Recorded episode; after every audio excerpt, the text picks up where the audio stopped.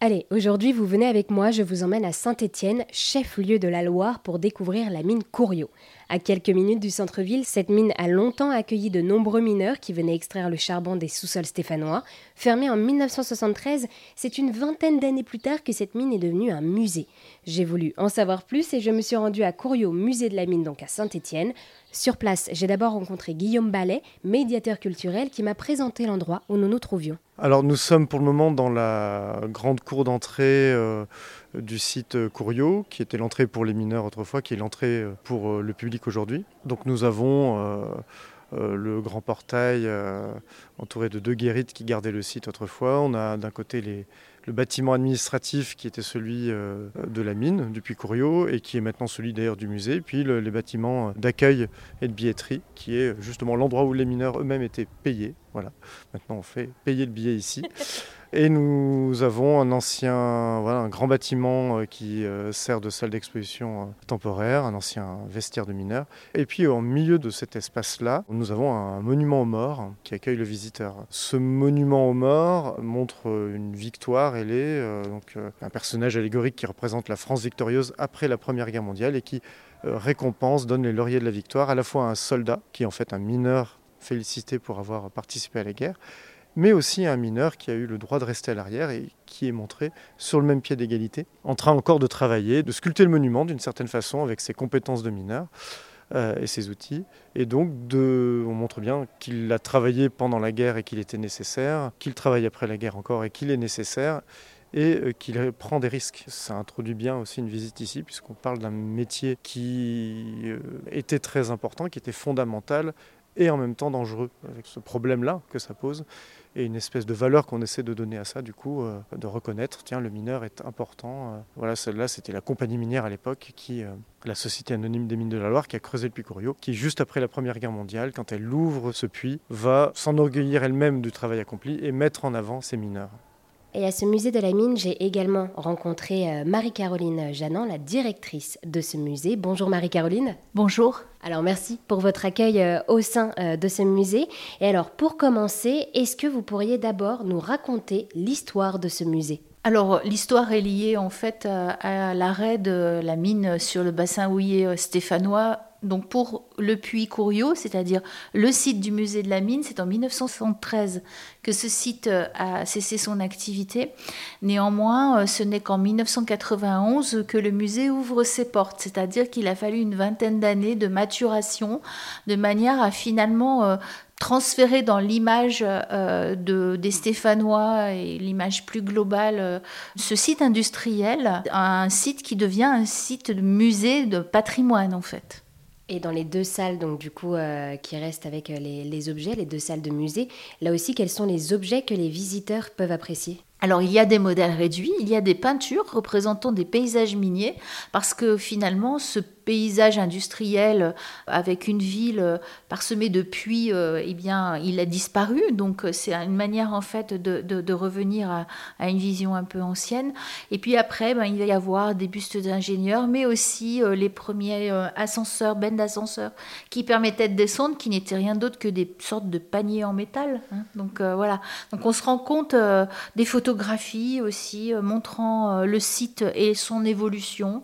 Euh, de la cartographie géologique parce qu'on a, on l'oublie trop souvent, mais la mine c'est quand même un lieu où la, géologie a vraiment d'importance et les géologues du fond, ce sont ceux qui vont cartographier le fond et la cartographie du fond, bah, c'est, ça se cartographie pas comme la, surface. Et euh, comment est-ce que vous avez fait pour rassembler tous ces souvenirs d'histoire?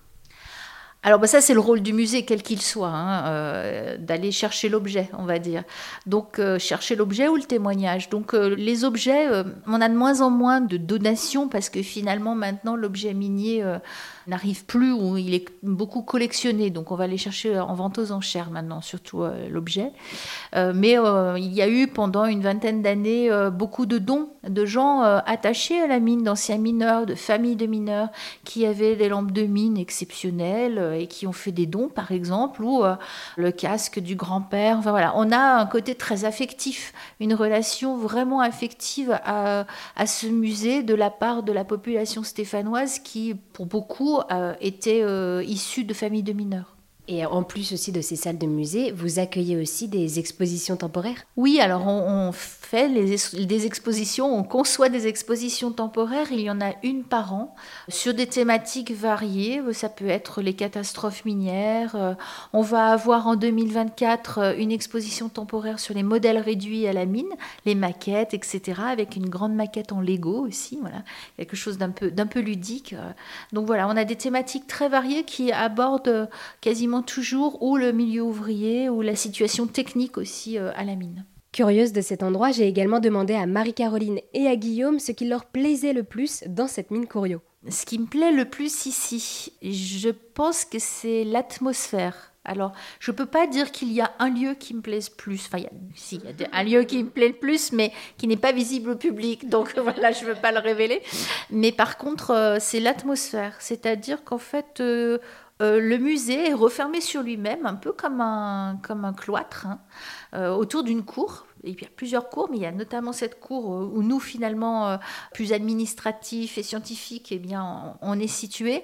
Et on est face à ces deux collines qu'on appelle les Crassiers Saint-Étienne, hein, qui sont les terrils. Alors, le terril, en fait, donc le Crassier Saint-Étienne, parce qu'il faut dire le vrai nom qu'on utilise.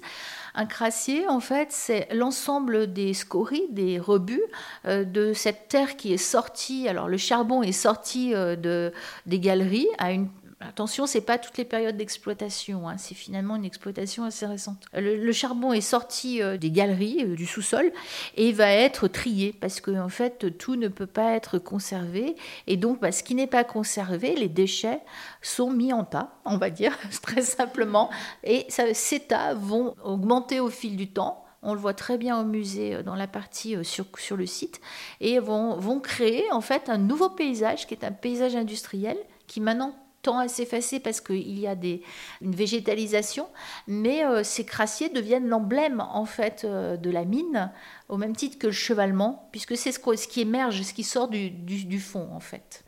Et donc, niché au pied de ces terrils, il y a ce musée euh, qui est à la fois dans la ville et hors la ville, et ça crée une atmosphère très particulière. Je crois que c'est ce qui me plaît le plus vraiment au musée de la mine, parce que du coup, il y a une lumière, il y a une ambiance qui est très spéciale.